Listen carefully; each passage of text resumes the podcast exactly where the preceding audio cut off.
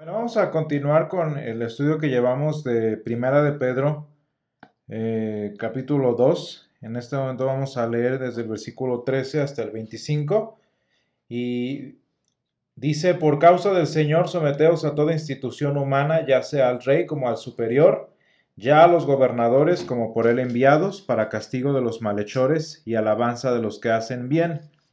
Porque esta es la voluntad de Dios, que haciendo bien, hagáis callar la ignorancia de los hombres insensatos, como libres, pero no como los que tienen la libertad como pretexto para hacer lo malo, sino como siervos de Dios. Honrad a todos, amad a los hermanos, temed a Dios y honrad al Rey. Criados, estad sujetos con todo respeto a vuestros amos, no solamente a los buenos y afables, sino también a los difíciles de soportar. Porque esto merece aprobación si alguno a causa de la conciencia delante de Dios sufre molestias padeciendo injustamente. Pues qué gloria es si pecando sois abofeteados y lo soportáis. Mas si haciendo lo bueno sufrís y lo soportáis, esto ciertamente es aprobado delante de Dios. Pues para esto fuisteis llamados, porque también Cristo padeció por nosotros, dejándonos ejemplo para que sigáis sus pisadas, el cual no hizo pecado ni se halló engaño en su boca, quien cuando le maldecían no respondía con maldición, cuando padecía no amenazaba, sino que encomendaba la causa al que juzga justamente, quien llevó él mismo nuestros pecados en su cuerpo sobre el madero, para que nosotros, estando muertos a los pecados, vivamos a la justicia, y por cuya herida fuisteis sanados. Porque vosotros erais como ovejas descarriadas, pero ahora habéis vuelto al pastor y obispo de vuestras almas. Y hace, ocho, hace 15 días estábamos estudiando la última vez estábamos estudiando precisamente sobre la doctrina de la vocación que el doctor Lutero explicó a partir de pasajes como el que estamos leyendo en esta ocasión.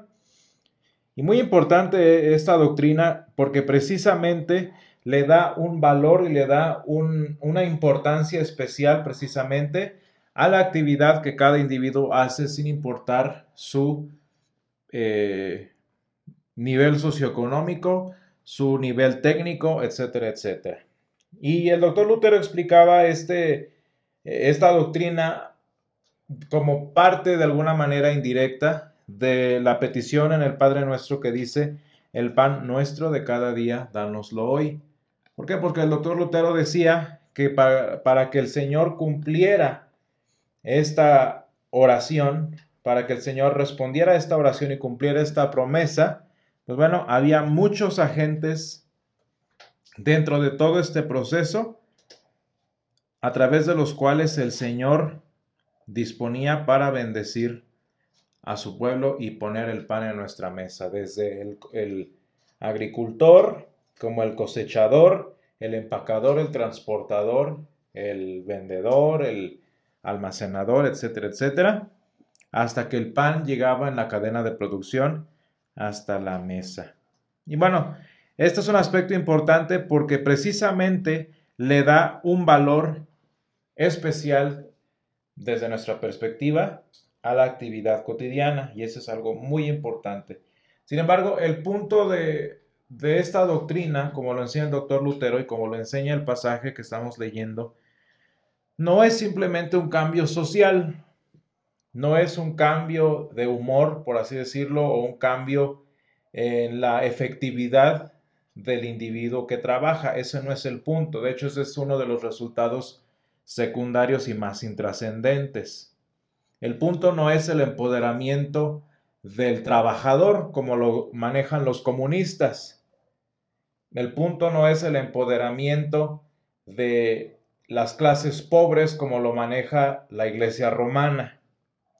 En este caso a lo que se refiere es dar el valor y la dignidad al trabajo con base en la voluntad de Dios para con nosotros. Y es que en este caso, tanto el Señor como su voluntad deben volverse en la vida del cristiano el objetivo principal fuera de las limitaciones y de las cadenas que como decíamos la vez pasada, eh, muchas veces terminan limitando también el trabajo cotidiano.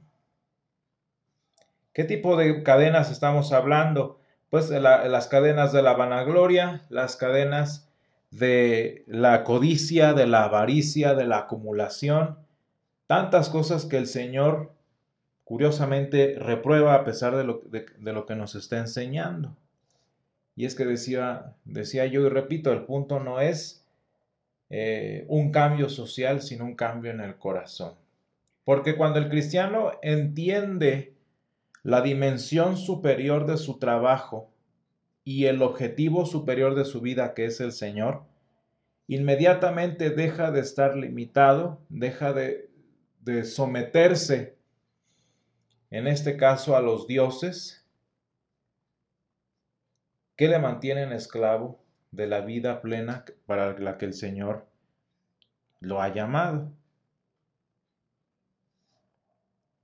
Y precisamente este amor por el Señor que sobrepasa la ocupación diaria, que le da un valor especial a lo que hacemos día a día, es lo que el Señor busca y que si, ustedes se fijan es un poquito más palpable y sería más palpable eh, según lo que empieza a decir el versículo 13 en adelante, en donde este mismo tipo de actitud hacia la actividad cotidiana debe permanecer a pesar de, en este caso, las instituciones humanas. Porque muchas veces las instituciones humanas, muchas veces la realidad en la que vivimos no es placentera, no, no produce el, el disfrute que muchas veces el trabajo sí puede dar. Muchas veces es fácil para el cristiano llevar un trabajo de excelencia porque hay un resultado benéfico. Pero el corazón que trata de desarrollar aquí el apóstol San Pedro y que nos explica el doctor Lutero, debe ser el mismo a pesar de que los frutos y los resultados de esta actividad con la mira en las cosas de arriba no sean gratos no sean agradables. Y esto es un aspecto muy importante precisamente porque el cristiano debe tener su vista y su esperanza en las cosas de arriba por encima de las gratificaciones que pueda o no recibir y para consiguientemente ser libre también de las aflicciones que pueda o no tener. Y este es un aspecto muy interesante que nosotros debemos tener en cuenta. El amor por el ministerio del Señor debe ser tal que simplemente no haya discusión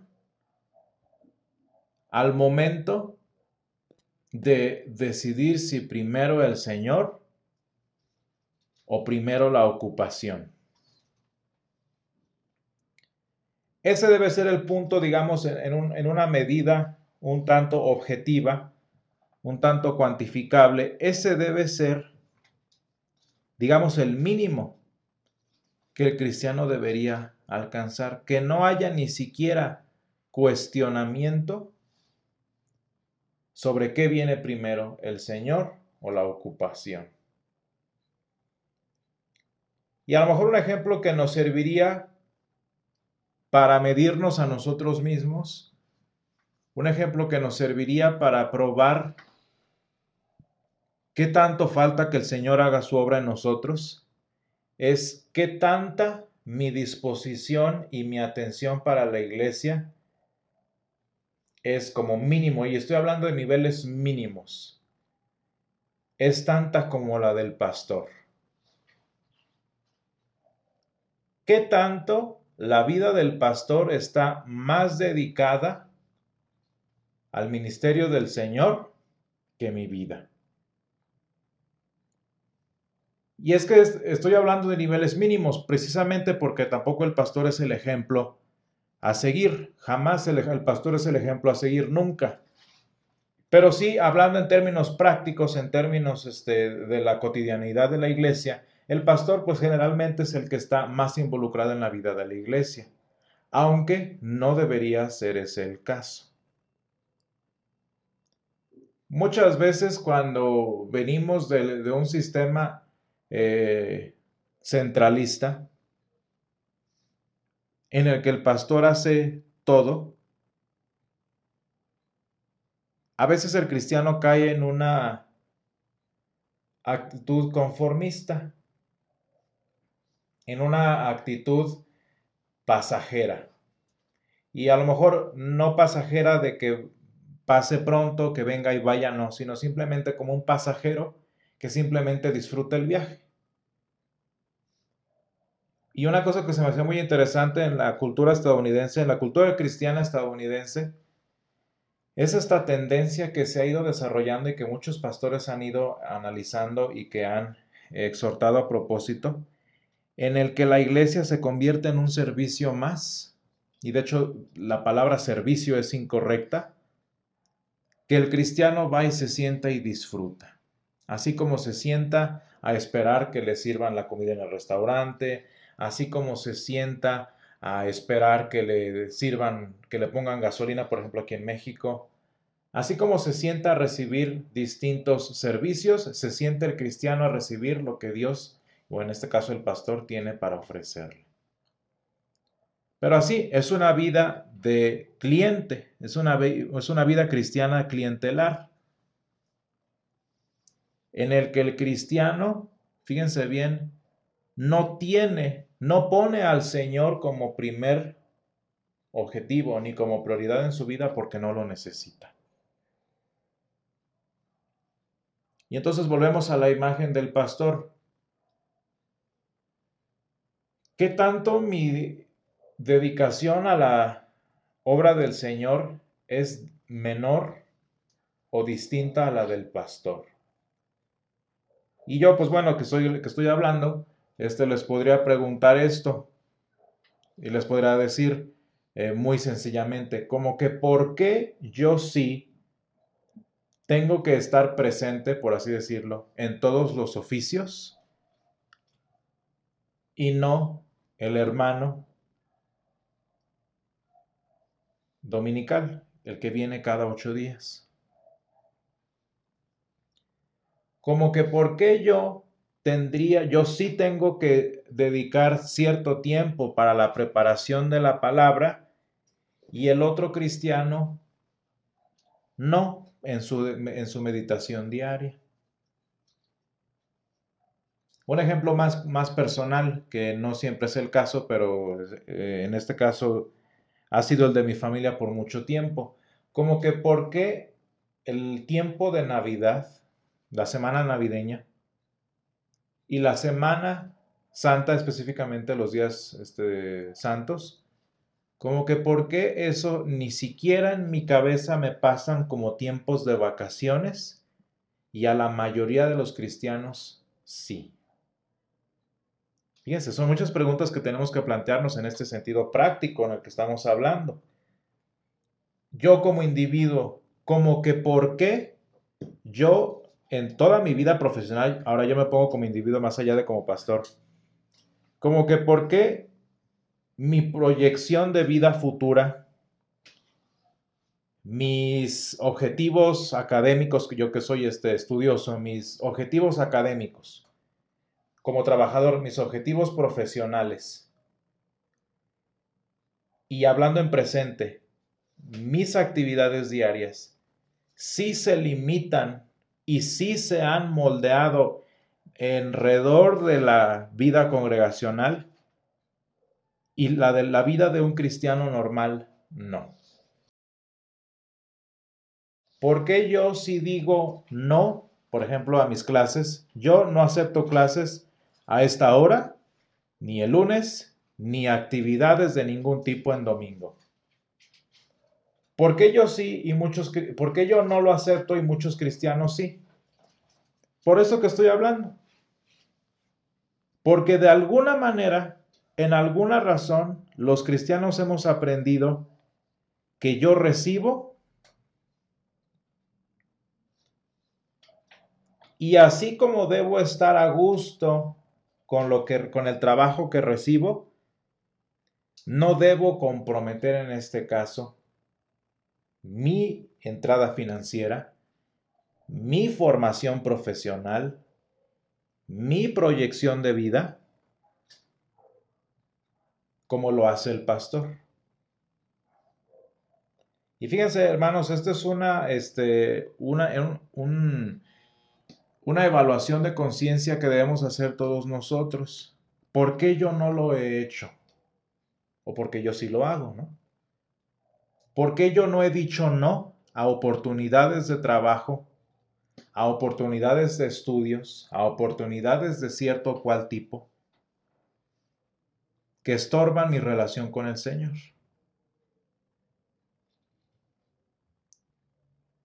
Fíjense, hermanos, porque aquí el llamado pastoral, lo único que es es un llamado específico a la administración de los sacramentos y la predicación de la palabra. Pero el llamado cristiano, eso no es exclusivo del cristiano. Y fíjense qué importante es esta, es esta dimensión de la vocación. Todos los cristianos fuimos llamados y hemos sido ordenados a través del bautismo, si quieren usar esa imagen, al mismo tipo de interés, al mismo tipo de entrega, al mismo tipo de dedicación al Señor y sus asuntos que el pastor.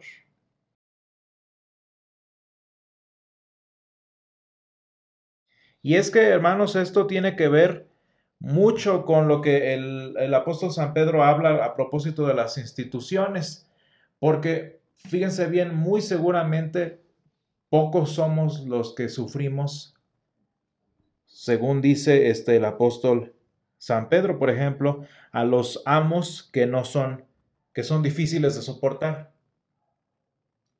Muchas veces como cristianos no tenemos problemas con los hombres insensatos. Muchas veces no sufrimos, como dice en el versículo 19, molestias padeciendo injustamente.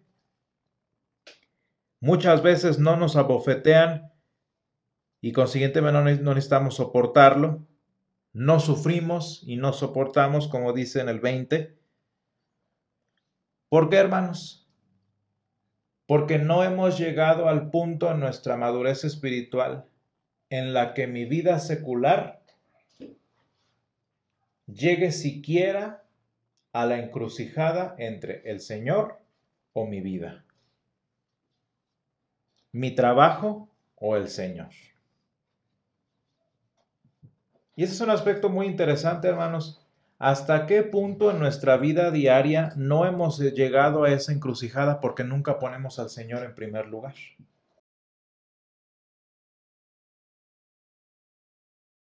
¿Hasta qué punto no hemos sufrido, no hemos padecido como cristianos no porque el Señor nos haya defendido o porque seamos este, como el Señor Jesús, sino porque simplemente no permitimos que llegue esa encrucijada en nuestra vida.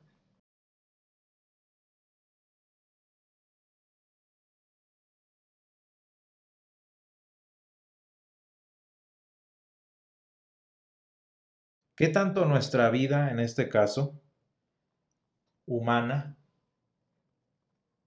es tanto más importante en nuestro corazón que la vida cristiana a la que el Señor nos llamó? Y esa es una pregunta que debemos hacernos todos. Todos como individuos y como cristianos. ¿Por qué, hermanos? Porque la doctrina de la vocación nos enseña que antes de ser zapatero, antes de ser presidente, antes de ser príncipe o lo que sea, somos cristianos. De tal manera que nuestra vocación, como dice el apóstol San Pablo en otros términos, nuestra vocación es el cielo. Dice el apóstol San Pablo específicamente, nuestra ciudadanía está en los cielos. Pero ¿qué tanto yo sigo más interesado en mi ciudadanía terrestre. Y fíjense, hermanos, que cuando nosotros meditamos sobre esta dimensión de la vocación, nos vamos a dar cuenta de que así como hay muchas personas que trabajan por ambición, que trabajan por eh, avaricia, codicia, así como hay personas que viven frustradas porque no han encontrado el valor del servicio al Señor en ello. Así muchas veces los cristianos vivimos igual, nada más que tantito peor porque no nos damos cuenta y no padecemos porque nunca hemos valorado lo suficiente la vocación del Señor como para que llegue a estar en conflicto con nuestra vocación humana. ¿Cuántas veces, hermanos, hemos dicho no a un trabajo? Hemos dicho no a una beca, hemos dicho no a una fiesta, por así decirlo, por darle prioridad al Señor. Y ahí nosotros sabemos la respuesta. Y el punto no es que el Señor nos quiera todo el día en el templo, ese no es el objetivo. El punto es que precisamente el Señor quiere que a Él, al, al Él ser el primero en nuestra vida, Dice la palabra de Dios, muy bonita la promesa, todo lo demás venga por añadidura. Porque así como el Señor quiere que el, trabajador, que el constructor, que el ingeniero, que el abogado vivan libres de la vanagloria, de la frustración, de la arrogancia, de tantas cosas que se pueden dar en uno u otro lado, también el cristiano sea libre de esa vocación que lo aparta del Señor.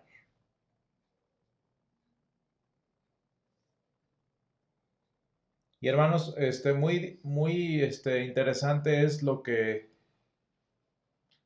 el apóstol San Pedro nos enseña entonces con estos diferentes ejemplos que nos da. Fíjense cómo a pesar de una situación o de la otra, la vocación cristiana debe prevalecer. Y no nos está diciendo en este caso que, que seamos sometidos a los reyes, que los cristianos debemos ser este, borregos, como le dicen en los términos políticos modernos. Ese no es el punto. El punto es que debe haber un conflicto en la vida cristiana entre su vocación humana, sus vocaciones humanas y su vocación cristiana. Debe haber un punto en el que haya un conflicto y en el que el conflicto exista y prevalezca porque nuestra vocación cristiana es la que debe permanecer. Luego yo me pongo a pensar, porque bueno, esto no hace ningún bien a nadie, pero yo como individuo, como persona en mi edad, me pongo a pensar, ¿qué hubiera pasado si me hubiera quedado en tal lugar? ¿Qué hubiera pasado si hubiera seguido tal este, oportunidad que yo tenía? Porque pues cuando uno tiene mi edad hay muchos, muchas oportunidades de, de cambiar el rumbo de vida, ¿no? ¿Qué habría pasado si yo hubiera hecho esto? ¿Qué habría pasado si aquello? En los momentos de frustración, luego la típica pregunta, ¿por qué hice esto? ¿Por qué no hice aquello? Si tuve la oportunidad, etcétera, etcétera. Y hermanos, fíjense que el problema no es tanto que si, ¿por qué no hice esto? ¿Qué hubiera pasado si esto? Ese no es el problema, esas son frustraciones que, que suceden tanto siendo cristiano como no siendo cristiano. El punto es, hermanos, que cuando la edad llega, cuando las oportunidades ya se acabaron, cuando los rumbos de vida ya no son fáciles de cambiar, si mi vida cristiana o mi vida humana en general sigue esclavizada a lo que pude haber hecho mejor, a lo que debía haber hecho así o a lo que no debía haber hecho así,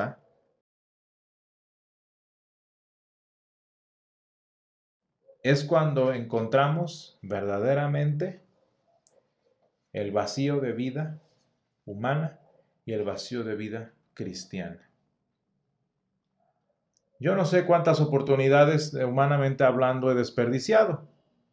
No sé de cuántas cosas el Señor me ha librado tampoco, porque pues eso solo Él, sabe. Pero lo que sí sé, hermanos, es que no me voy a justificar a mí mismo, estoy hablando mucho de mí mismo, pero lo que sí sé es que sea por mi sea por mi llamado aquí en la misión, sea por mis estudios, sea por mi personalidad, lo que sea, yo sé que la gloria al Señor, yo sé que la primacía del Señor en la vida humana en la vida diaria, en las proyecciones de vida, etcétera, etcétera, siempre es la mejor opción. Porque no es lo mismo equivocarnos de camino, y esto es importante, no es lo mismo equivocarnos de camino de la mano del Señor que equivocarnos de camino sin la mano del Señor de nuestro lado.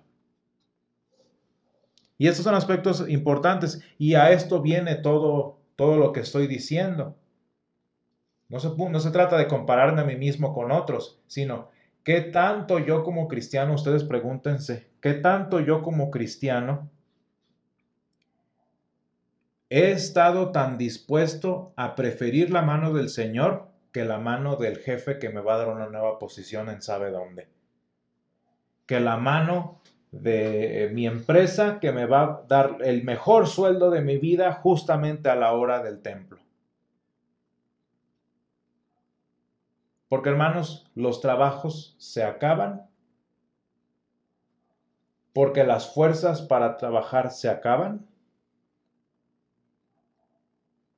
Y cuando se acaba una cosa y se acaba la otra, si nuestro propósito de vida, si nuestra proyección humana, si nuestro gozo estaba en esas cosas pasajeras, Bien dice el Señor, el Señor Jesús, necio, esta noche vienen a pedir tu alma, dice, y todo lo que has construido, acumulado, ¿de quién será? Y hermanos, todo esto, para terminar, fíjense cómo el Señor nos enseña la alternativa. Eh, y de hecho se lo estaba enseñando a mis alumnos hace tiempo, cuando estudiábamos la, creación, los siete días, y nosotros ya lo hemos estudiado en ciertas ocasiones yo les preguntaba a ellos, ¿cuál creen que sea ustedes la razón de que el Señor sea tan enfático con el sabbat? Y estamos hablando en términos prácticos, el sabbat tiene una, eh, una importancia espiritual todavía más profunda, pero en, términos prácticos de la vida cristiana, ¿por qué el sabbat es tan importante para el, para el Señor tanto en el Antiguo Testamento como en el Nuevo Testamento? Porque hermanos, no es fácil dejar de trabajar un día. A mí no trabajar un día, a mí personalmente como individuo me sale como en dos mil pesos no trabajar. Imagínense lo difícil que sería un día sin trabajar cada semana como lo es el sábado. ¿Por qué el Señor enfatiza tanto el sábado? Dice, porque en seis días hizo el Señor los cielos y la tierra, el mar y todas las cosas que en ellos hay, y reposó en el séptimo día, dice, dice Éxodo 20. Por tanto, el Señor bendijo el día de reposo y lo santificó. Porque, hermanos, a través del sabbat que el Señor nos invita a tener, él nos está de alguna manera llevando por el camino para que nos soltemos de nuestra dependencia y esclavitud a nuestra vocación, de nuestra dependencia y, digamos, vaya hasta fascinación con lo que hacemos. Y por un día en, nuestros, en nuestra semana dependamos completamente del Señor.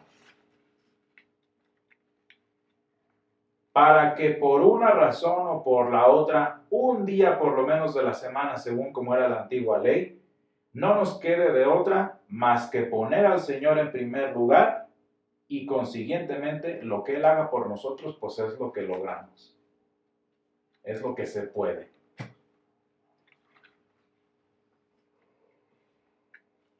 Yo no sé, hermanos, que tantos de nosotros estaríamos, seríamos capaces de vivir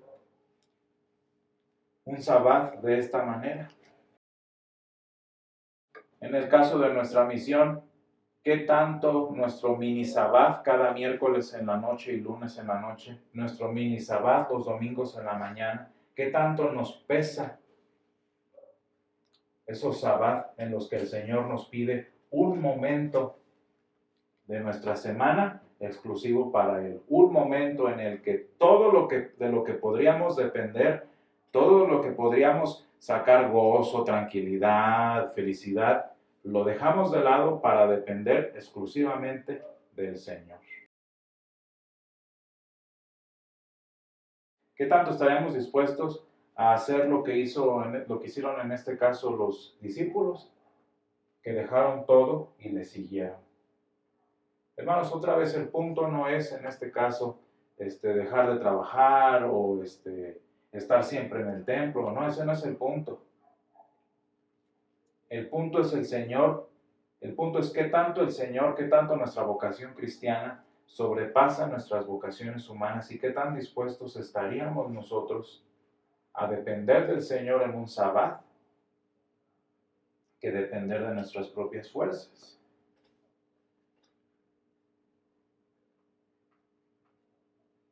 En la encrucijada, bueno, de hecho antes de esto, ¿qué tanto en nuestra vida humana como cristianos estamos en la encrucijada entre si servir a la institución humana o servir al Señor?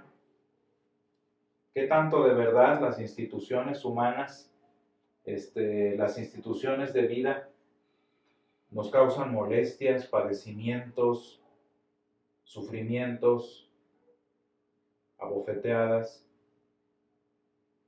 Y si sí se da, ¿qué tanto en nuestra vida cristiana, según la obra que el Señor ha hecho en nosotros, nuestra vocación cristiana prevalecería a pesar de las incomodidades, a pesar de las limitaciones.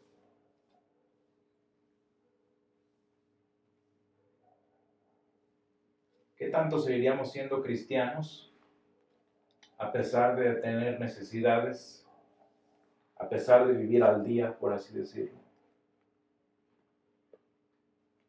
Y yo creo que la pregunta final sería, ¿qué tan libres podríamos ser con nuestra estatura espiritual actual como para irnos primero con el Señor, primero el Señor, primero este su palabra, primero sus, sus asuntos, como dijo el Señor Jesús, sus negocios, que mi vida secular, que mi vida humana. Y hermanos, yo les puedo decir de, experiencia propia que pues sí se puede. Yo no sé qué tan vida truncada tendré. Yo no sé qué tanta este, vida realizada tendré. Eso el Señor lo sabe. Yo no sé qué tanto mi vida necesariamente fue truncada por bien de mí mismo. Tampoco sé que ya, tampoco digo que ya me voy a morir. No sé qué tanto el Señor tenga este, en adelante para mí, pero sí les puedo decir que sí se puede. Sí se puede poner un alto a la vida y eso pues es el ejemplo mío si se puede poner un alto a la vida para poner primero al Señor y a ver qué pasa. Si se puede poner primero al Señor y no trabajar ciertas horas. Y yo lo vivo, yo lo, yo lo estoy viviendo. Y me gusta mucho un cantito que dice, este, este, dice, yo la lavo de corazón, yo la lavo con la voz. Y luego dice, y si me falta la voz, dice, pues yo la lavo con el alma. Y si con las manos, si me faltan las manos, yo la lavo con los pies. Y si me faltan los pies, yo la lavo con el alma. Y luego dice, y si me falta el alma, es porque me fui con él. Y esto se hace muy bonito para terminar hoy, porque precisamente en el peor de los casos, ¿cuál es el peor de los casos? Estar con el Señor. En el, en el peor de los casos, la peor de las decisiones que podríamos tomar nos llevaría con el Señor. Y pues bueno, esta es una, enseñanza muy práctica que el Señor nos da y que primero Dios Él nos va a ir formando en, para poder hacer. Gracias Señor te damos en esta noche porque tú has estado con nosotros. Gracias Padre porque tú nos has llamado para ser eh, cristianos Señor y porque nos has dado esta vocación para servirte y para darte la gloria a ti, Señor, exclusivamente. Y gracias te damos, Padre, porque tú, Señor, nos has dado diferentes talentos, nos has dado diferentes dones, y porque, Señor, tú los has dado para que seamos bendecidos a través de ellos, Padre. Y te pedimos, Padre, que bendigas esos dones, pero que, Señor, nos vayas enseñando poco a poco a ponerte a ti en primer lugar. Señor, te pedimos que nos enseñes en las encrucijadas de la vida, Señor, siempre escogerte a ti.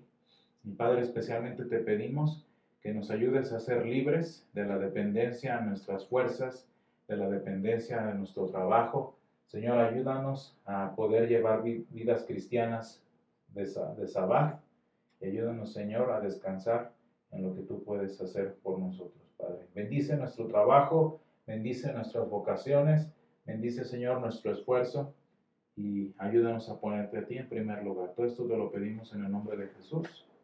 Amén. Hola, gracias por unirte a nuestro podcast. Recuerda buscarnos en nuestras redes sociales como Misión San Pablo Apóstol para más contenido y déjanos tus comentarios, queremos saber más de ti.